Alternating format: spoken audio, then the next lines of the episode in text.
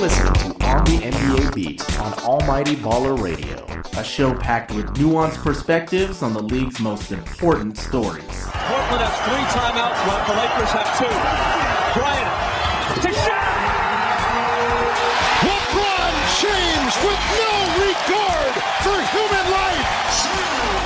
Jordan. Oh, a spectacular move by Michael Jordan. And now, your hosts, Lauren Lee Chen and the twins, Aaron and Joshua Fishman. Welcome to the show. I'm your host, Lauren Lee Chen. Whether you're new to the show or a longtime fan, we're glad you're here with us today and always appreciate you pushing play. If you want to stay connected with us, be sure to like us on Facebook, follow us on Twitter, and subscribe, rate, and review wherever you get your podcasts. For this episode, Aaron and Joshua have left me to take in the summer sun and nonstop basketball action at the Las Vegas Summer League, but don't worry, you won't just have to listen to me talk to myself for the whole show. I've enlisted the help of Joe Morgan, who covers the Sacramento Kings for SacKingNation.com and co hosts the Kings Court podcast. Joe's calling in from Las Vegas and will definitely touch on the Kings' eventful summer later on in the show. But the primary reason I'm bringing Joe on is to talk about his experience going through Pro Scout School this week. Hope you enjoy it. We have Joe Morgan on the line joining us from Las Vegas, where I hear it's unbearably hot as always. How are you holding up, Joe? Oh man, it's beautiful out here. It's only uh, I think the high end was about 115. You know, it's a dry heat, so you try not to you try not to think about it. Yeah, I remember from my times going down there during the summer. Now, most of the NBA crowd that has descended over the city, including my two usual co hosts, Aaron and Joshua, are primarily there for Las Vegas Summer League. And we'll talk about that a little bit later on in this episode. But you had a more unique experience earlier this week there, Joe. You participated in the Pro Scout School annual conference by TPG Sports Group. For the listeners who don't know what that is, can you just give us a general overview of that program and what made you interested in it? Okay, well, there's a couple different schools out here, and I highly recommend any NBA fan or, or somebody who's trying to be in the league and just understand it better. The first school was actually um, by Sports Management Worldwide, and that is the career course. And that one breaks down every job that, you know, there's only five guys playing basketball at any given moment and there's you know five six hundred people that work in the building it breaks down all the other jobs the scouting the front office everything. And then the tpg pro scout school they sort of do the same thing with a much higher emphasis on scouting. They break down you know the six different types of scouting whether that's you know in the euroleague whether that's uh, college whether that's pro scout you know advanced scouting whether that's your analytics team. They really get in depth on it and you get some some really interesting breakdowns, I guess. Like like Bobby Marks is the one who comes in and breaks down the cap for you. Mm-hmm. You know, it's it's all it's all the people basically the the who's who of who actually knows specifically each job, and they and they break it down for you in a way that I was telling you kind of off air. Uh, I have a pretty good handle on how I feel about the NBA until I talk to somebody like Bobby Marks. I think I understand the CBA until I talk to a guy who really understands the CBA. Uh, and and that's pretty much that's pretty much how this whole thing goes. Where you talk to people who understand each aspect so much better than you that you can't not learn. You you definitely learn something from each class. And from what I understand, between talking to you off air a little bit and also just the promotional copy on their website, there are different tracks or modules that focus on either, I guess, the draft process, becoming a GM, and other tracks. Is that accurate?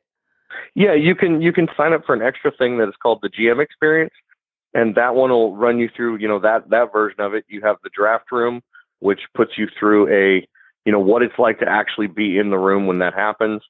And again it gives you some behind the scenes just an idea of what actually happens there because everybody thinks they know and you don't realize how many moving parts there are until you're in there. How many different voices the gm is listening to at any given moment. Whether again it's whether it's a scout who saw the kid whether it's the analytics team who's saying you know he never dribbles left we have to fix that. What is that going to take us?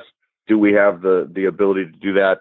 And then his trainers, they they really have a lot of different voices in their ears, and it and it shows you that it shows you how much more goes into this than than the average person, the average fan would think.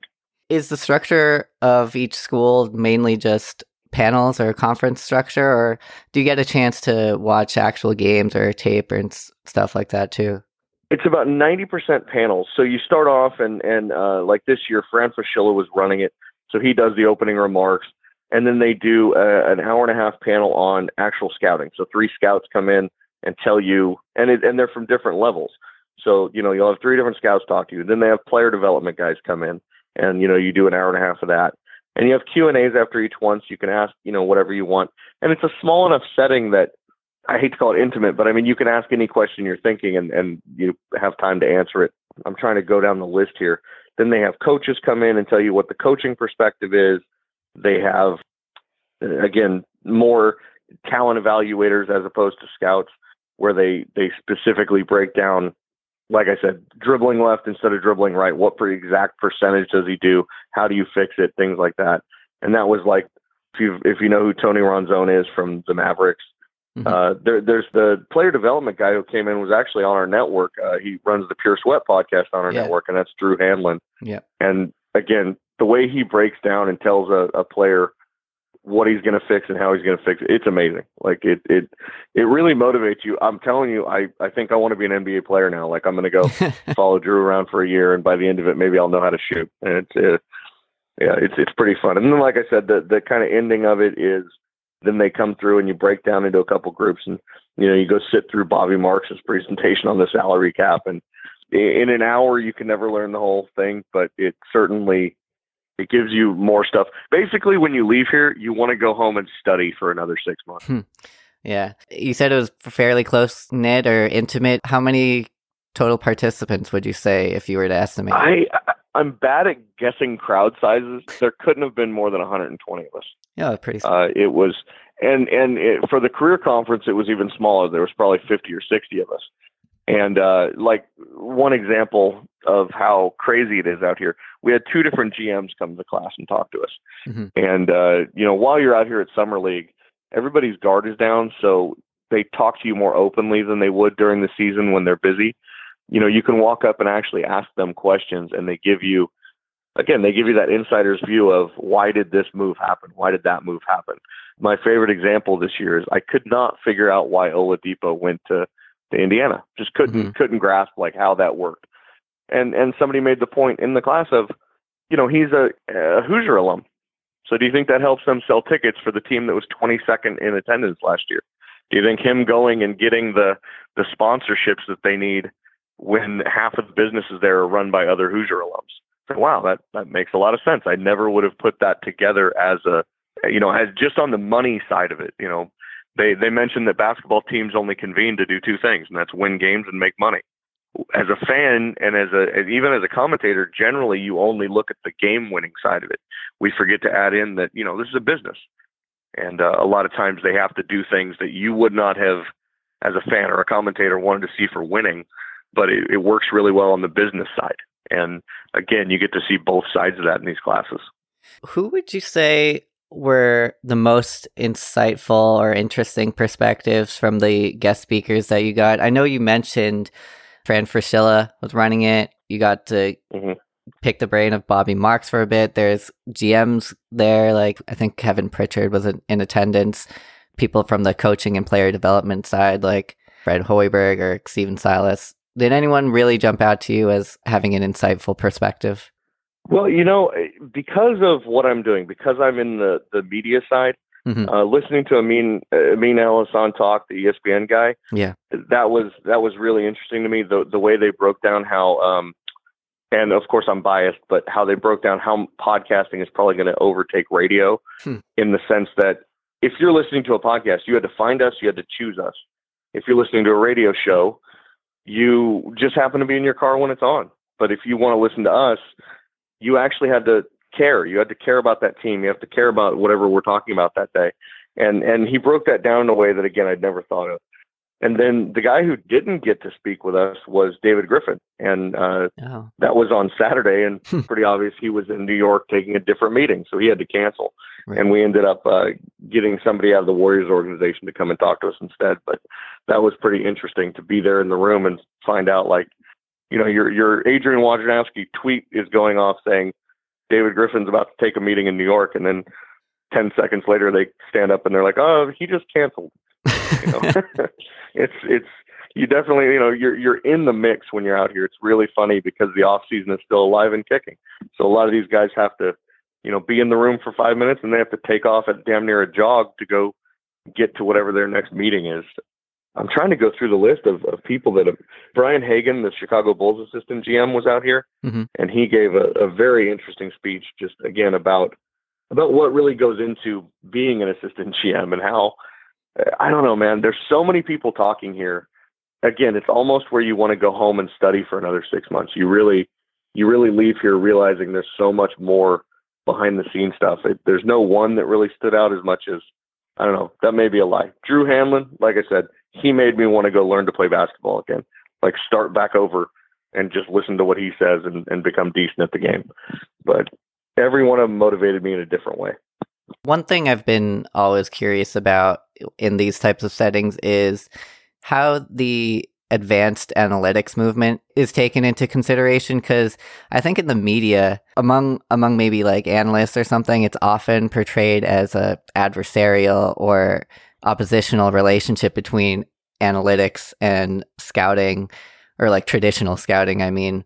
But I, I don't get the sense that in a lot of organizations it's like that and they're able to use them in tandem. In in the class, one of the, my favorite sentences that came out of the whole thing was analytics is just evidence based decision making. Yeah.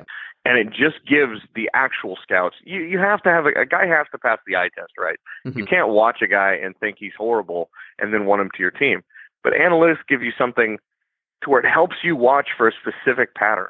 You can you can use the symptoms of analytics and say the math says he never goes right. Watch him as a scout now and find out does he have that ability or is it just uh, eh, the system he's in?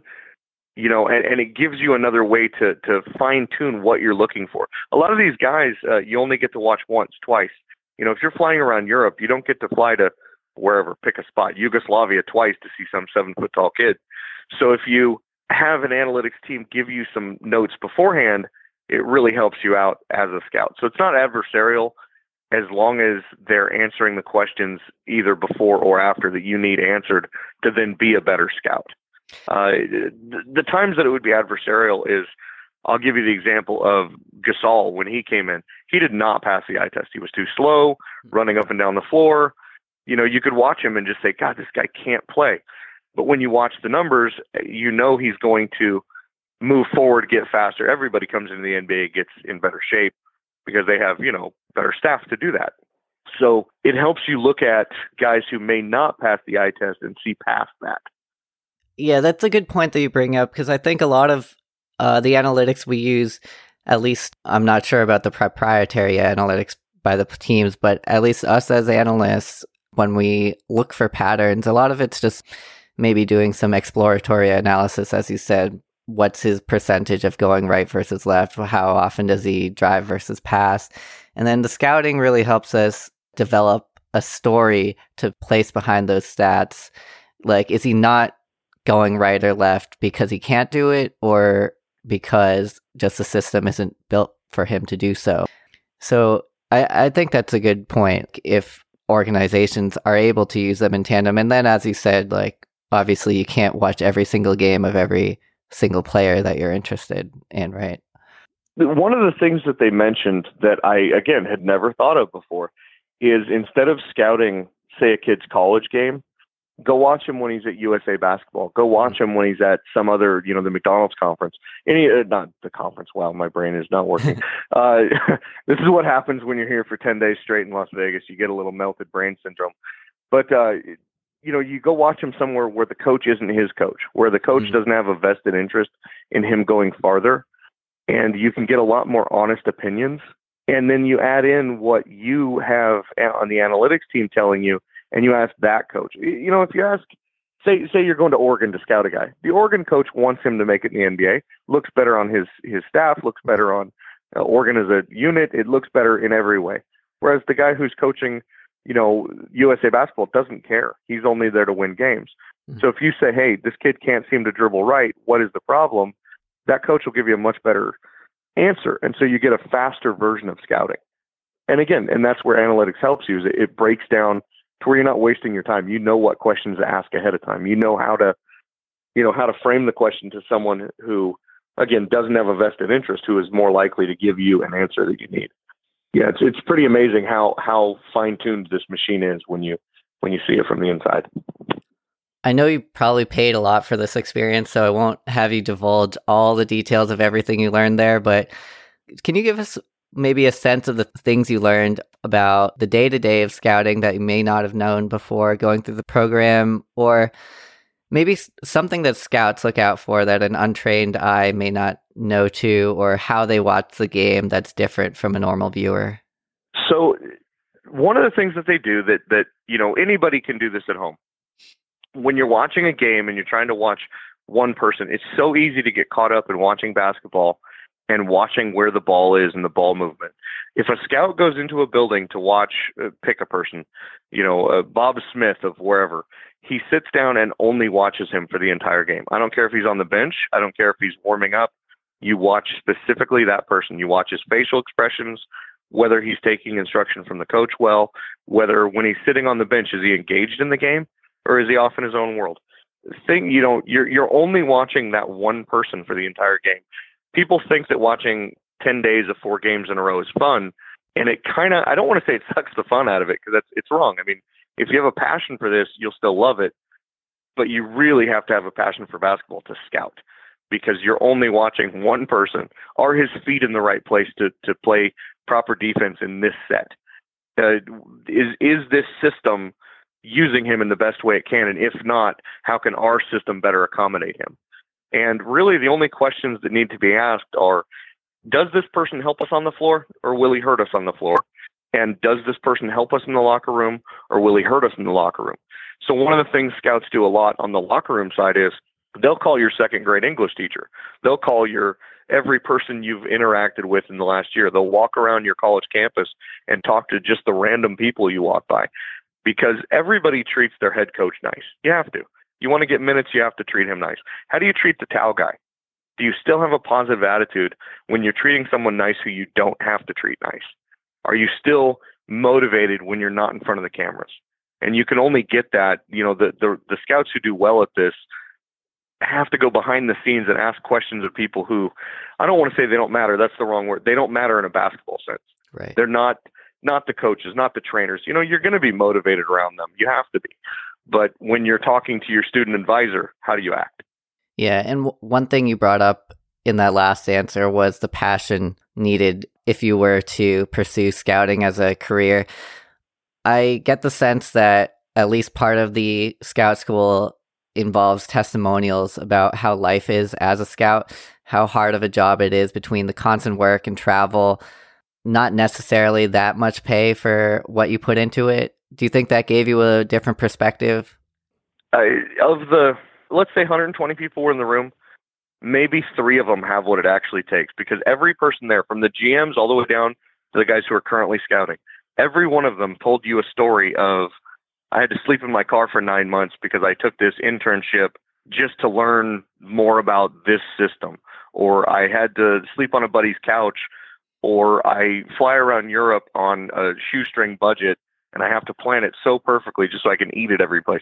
You have to absolutely love this to have any chance at making it as a scout. And again, every one of them mentioned how they had different breaking points where, you know, in the first five or six years of this, every one of them thought, why am I doing this? You know, I've, I've, I've slept in a car for six months. Why am I doing this? And it, it, it always comes back to the passion of it. You really, really have to love the sport well beyond a fan, well beyond even the average you know, even even the really hardcore fans who think they love basketball, are you willing to sleep on a couch for a year just to get a better insight into player, you know, player development or, uh, or whatever, whatever it is? And every one of them had, I hate to call it a sob story, they loved it. Every one of them loved it, but the average person probably wouldn't. And it, it really gives you an insight into how tough it is to make it. You know, there's only 30 GM jobs in the entire world. There's only you know, there's only three or four scouts on every staff, maybe six on really big staffs. It's not a, you know, it's a hyper, hyper, hyper competitive world. And to, to do that, you have to, you have to put in a lot of hours behind the scenes before you're ever known. If you, if you hear somebody's name in the NBA, guarantee they have a story of driving cross country to take some job that nobody wants at some college you've never heard of just to get that extra experience. Well, I don't want to work you too hard yet while you're on this show, so we'll take a little bit of a break and then I'll bring you back on and we'll talk some Kings. Certainly.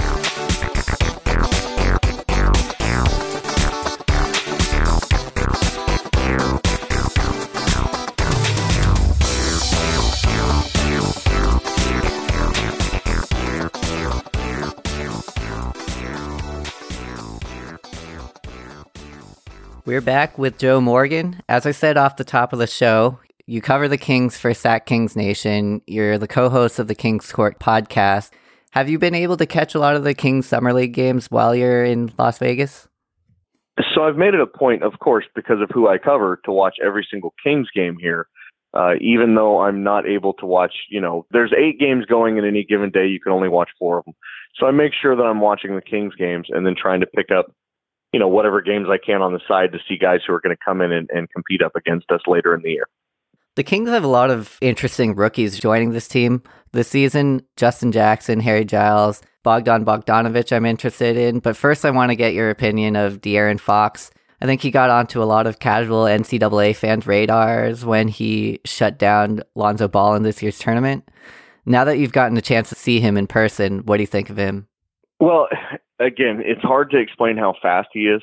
I mean, he's just too skinny. That's the problem with a lot of these 18, 19 year old kids coming into the league is, you know, how do they compete with a 30 year old man who's been in the league for 10 years and, you know, but other than other than his body needing to add some weight and get stronger, he really looks good. There have been very few issues. Of course, it's summer league, and that's a you know you have to take summer league right. with a grain of salt. Yeah. You, you know, it's it's it's hard to it's hard to compare it to the NBA in the sense that you know again you're you're only playing B level talent. But uh, I'll give you one example. Malcolm Brogdon, who won Rookie of the Year, was 79th in scoring last year at mm-hmm. Summer League.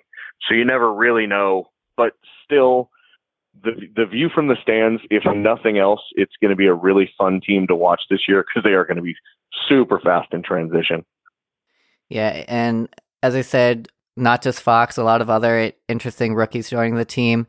Harry Giles, I think people viewed as a low risk, possibly high reward pick. He was one of the highest ranked prospects out of high school, but then due to injury problems, dropped down the rankings. Bogdan Bogdanovich, I think a lot of U.S. fans know him from m- his missing a potential game tying three against the U.S. in the Olympics, but other than that, he's considered one of the best young players in Europe other than Fox, who of the rookies are you most interested to see if they can make an impact this season and then beyond? Well, okay, there's a couple kids that really stood out. Justin Jackson has been shooting like a sniper out here. Again, the the transition from college ball to the NBA, of course, add a couple feet to the three point line.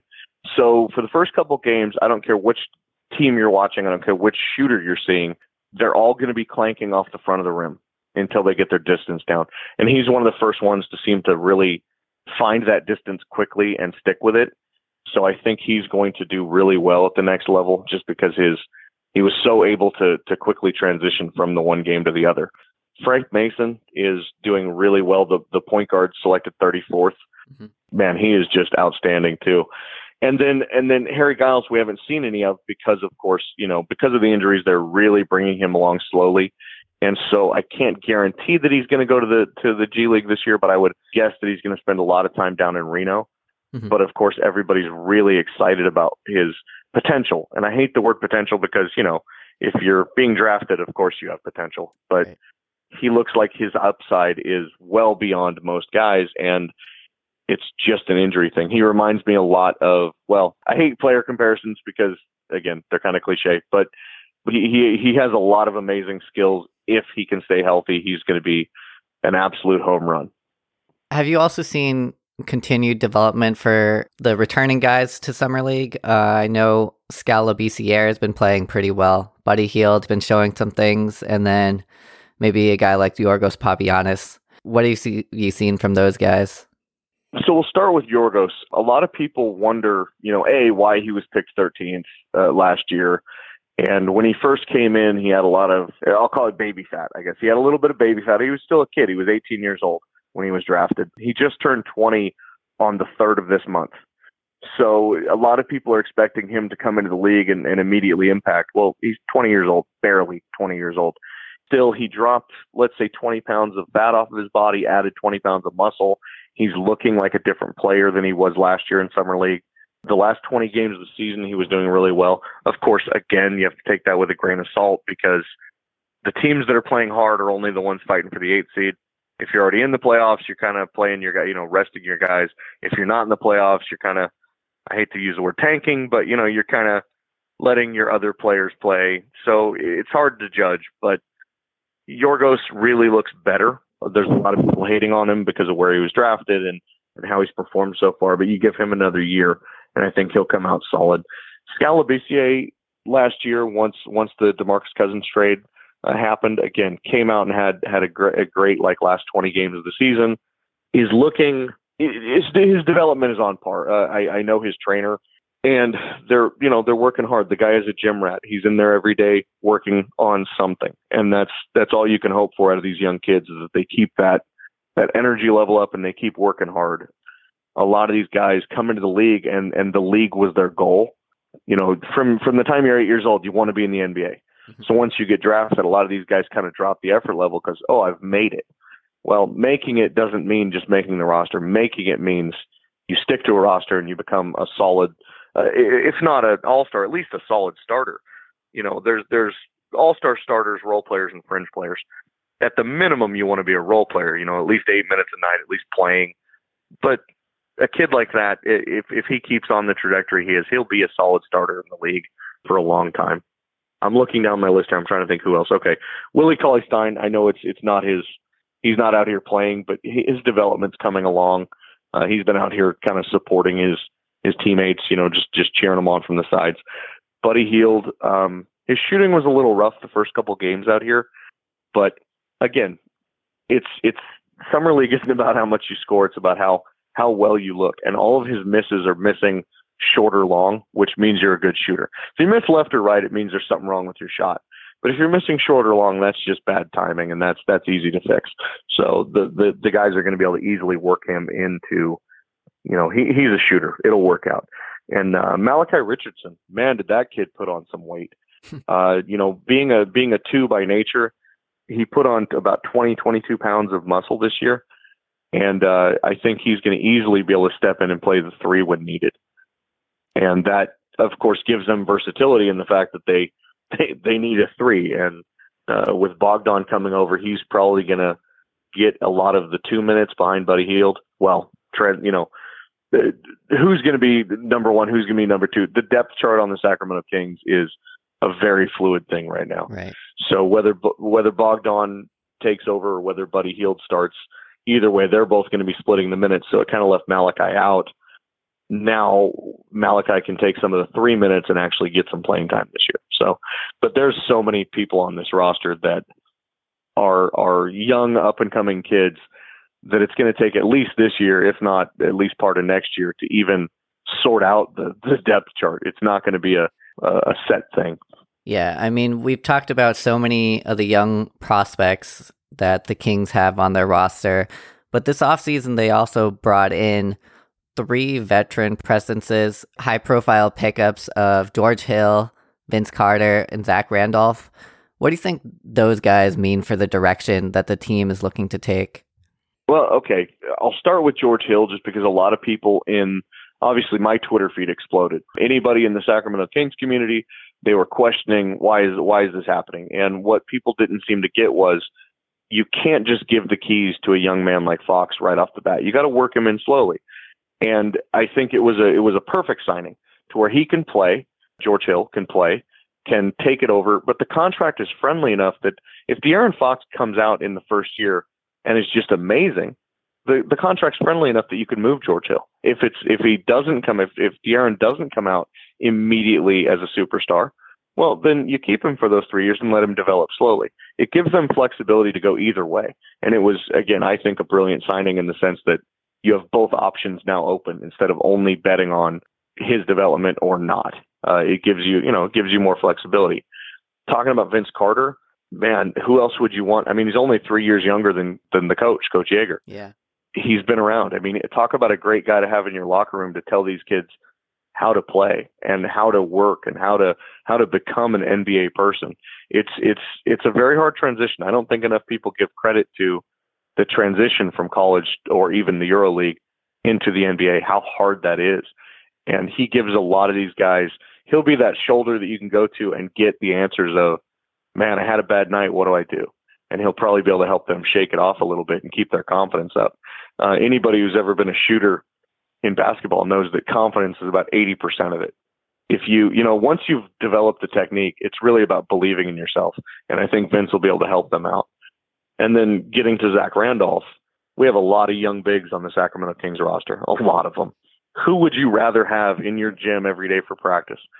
For your young kids to have to bang up against than Z-Bo. I mean, they'll have to work their butts off just to get a roster spot. They'll have to, you know, they'll have to fight for their minutes. And that, in my opinion, having a, a hard competition makes everybody better. And you're going to have a hard competition to get minutes away from Z-Bo.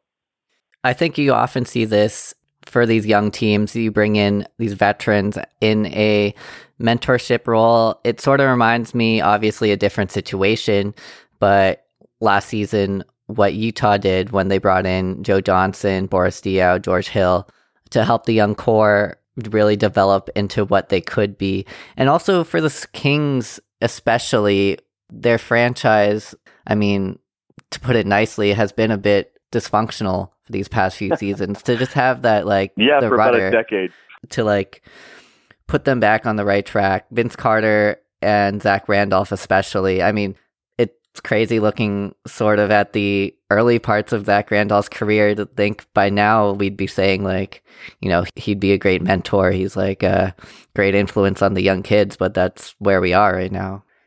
Well, and and somebody we didn't mention because he's been on the team is Garrett Temple, Mm. and having him stick around as talk about a high character, great influence. Every one of these guys, one of the things that's changed in Sacramento is instead of looking for what they can do on the floor, they're also looking at the character of these guys. And you, you look at George Hill, you look at Garrett Temple, you look at Vince Carter, Zach Randolph, you're going to get these kids brought up the right way. They have the right character. They they know how to follow the coach. They're not going to be butting heads. Uh, you know, there's not going to be, uh, you know, the the arguing with the referees that we've had in the past in Sacramento. So it's it's it really looks good as a place to bring up young talent compared to how it's looked in the past, where you know five coaches in in five years, you know, uh, GMs changing. This looks like a stable organization now, and uh, we're a little bit sad to see Scotty Perry leave because he was pretty instrumental in this offseason. And uh, you know, taking that Knicks job, you can't stop a guy from getting a, a GM job. You want him to go and you want him to move forward, but still, it was nice to have him around, and the whole organization looked better based on the character that's been brought in on all sides, front office and player personnel wise. hmm You, you touched on this a little bit earlier, but what's your hope or your general understanding of the Kings' plan for how to distribute the George Hill versus De'Aaron Fox minutes? Do you think they'll be playing together at any point, or is it just a traditional Fox or Hill will come in for the other? Because Frank Mason's in that mix also, I'm I'm still kind of up in the air on how exactly it's going to split. If it's going to be you know 25 and and you know 15 and 8. Well, I, I don't know. You know, what I mean, I think training camp is going to be a big big part of that. I think it's still very fluid. I guess is my best answer for that. How they're going to do that is based on how fast De'Aaron is able to take the reins. Of course, the Sacramento organization wants De'Aaron Fox to be the point guard of the future, but they also have to move him in slowly. So the beginning of the year and the end of the year, that minute split is going to be drastically different if De'Aaron is moving forward anyway. Yeah, and this will be Coach Joerger's second season at the helm for the Kings. Do you think he's the right guy to have that job of leading this this young team to where they need to be? I think he's, and, and I hate to say he's the perfect guy because you know there's there's Popoviches in the world, so you know there's there's always something, but but he's as good as you could possibly hope for.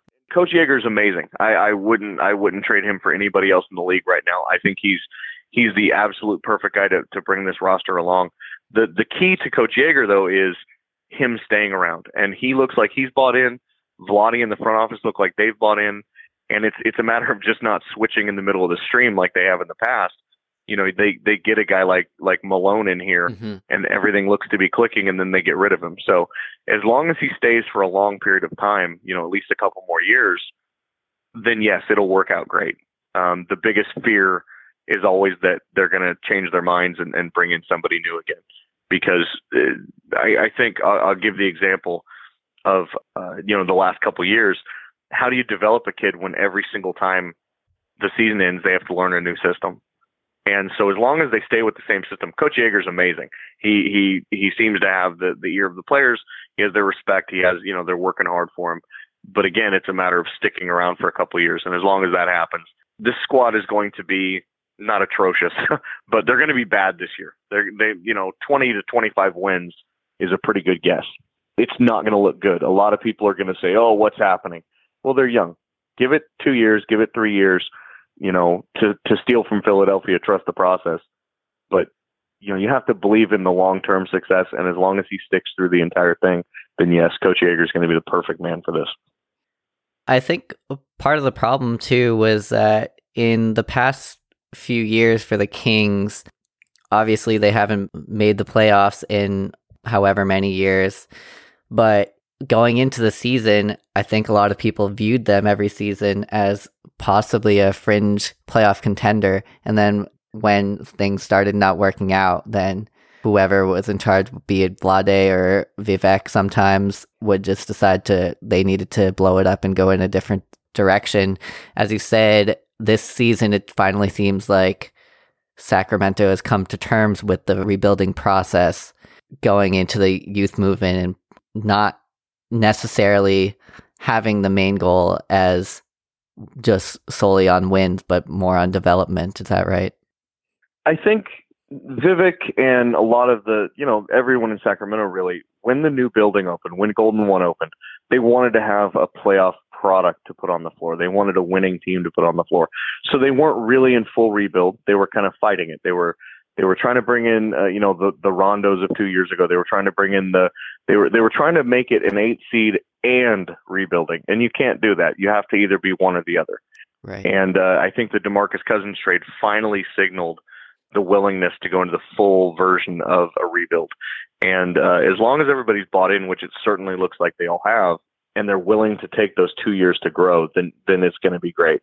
It's just a matter of those last handful of years, like you said, it, it was they were half in and half out. Well, you can't, you know, you can't rebuild and have veterans trying to take their minutes.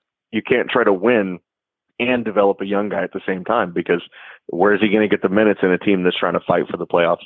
Mhm. It it just doesn't work. Now, knowing that they're only going to win 20 or 25 games, they can throw these guys out there and watch them develop. Because again, confidence is probably the biggest thing that I can say these kids need more than every one of them. If you've been drafted in the NBA, if you've made your way into the NBA, you can shoot, you can dribble, you can move. Those things, I mean, everybody can do it. Otherwise, they wouldn't have made it this far. But it's a matter of learning the NBA game and learning to have confidence in your NBA game. And now that they're in a full rebuild, I think they can finally put those kids out there long enough that they can have their stumbles and falls and still come back in the next game and, and have the ability to, to learn to fight back through it. So, with all that said, as someone who covers basketball in Sacramento, do you feel like you have reasons for optimism for this team and that all the dysfunction that surrounded this franchise is finally behind them? I've thought for about a year and a half now that the dysfunction was kind of over, but it takes a long time for the media, uh, na- nationwide media, and other people to believe it. And it's finally coming to a point where people have stopped thinking of Sacramento as the dumpster fire it was three, four years ago. It it just takes a long time to make that. But yeah, there's a lot of optimism because all these young guys, say of the let's let's just say there's ten that you can see as you know having huge potential. If only half of them develop, that's still a really solid squad. Mm-hmm. And you know, and and hopefully, of course, they can develop all of them. But if they can't, you know, and with this year not looking like they're going to be that great, next year's draft is is really a, a really um, a heavy draft. Also, there's going to be a lot of talent coming up, so they're going to have probably a top, I'd say top three pick. But of course, you never know who else is going to be bad. but uh, I would say the Lakers will probably be worse. The the Rockets will probably be worse. So uh, just slot the Kings in now for the number three pick next year, and that's that's another kid to bring up. And so it's there's a lot of hope. I've seen in this summer league more Sacramento Kings jerseys out in the fan out in the fan area than I've ever seen out here. I've seen more people who believe now. I, I, I give the example of the the game after Demarcus was traded. The Kings were winning by 11 with a minute left, and the kids were up by 11 and still diving for the out of bounds with you know 48 seconds on the clock. And that type of effort, it gives the fans hope, even if they lose. When you see the kids out there trying to, you know, just work as hard as they can, you know they're going to be something eventually. And that hope is all Sacramento needed.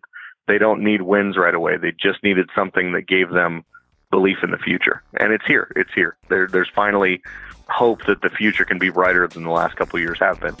Joe, I've taken a lot of your time. Thank you so much for all the insight you gave on both the Scout School and the Kings. Hopefully, we'll have you on again sometime. Certainly. I'm looking out my window right now from my hotel at Las Vegas, and yeah, it's about time to, to get get geared back up and head back out to the craziness that is this city. So, thanks for having me. It was a lot of fun.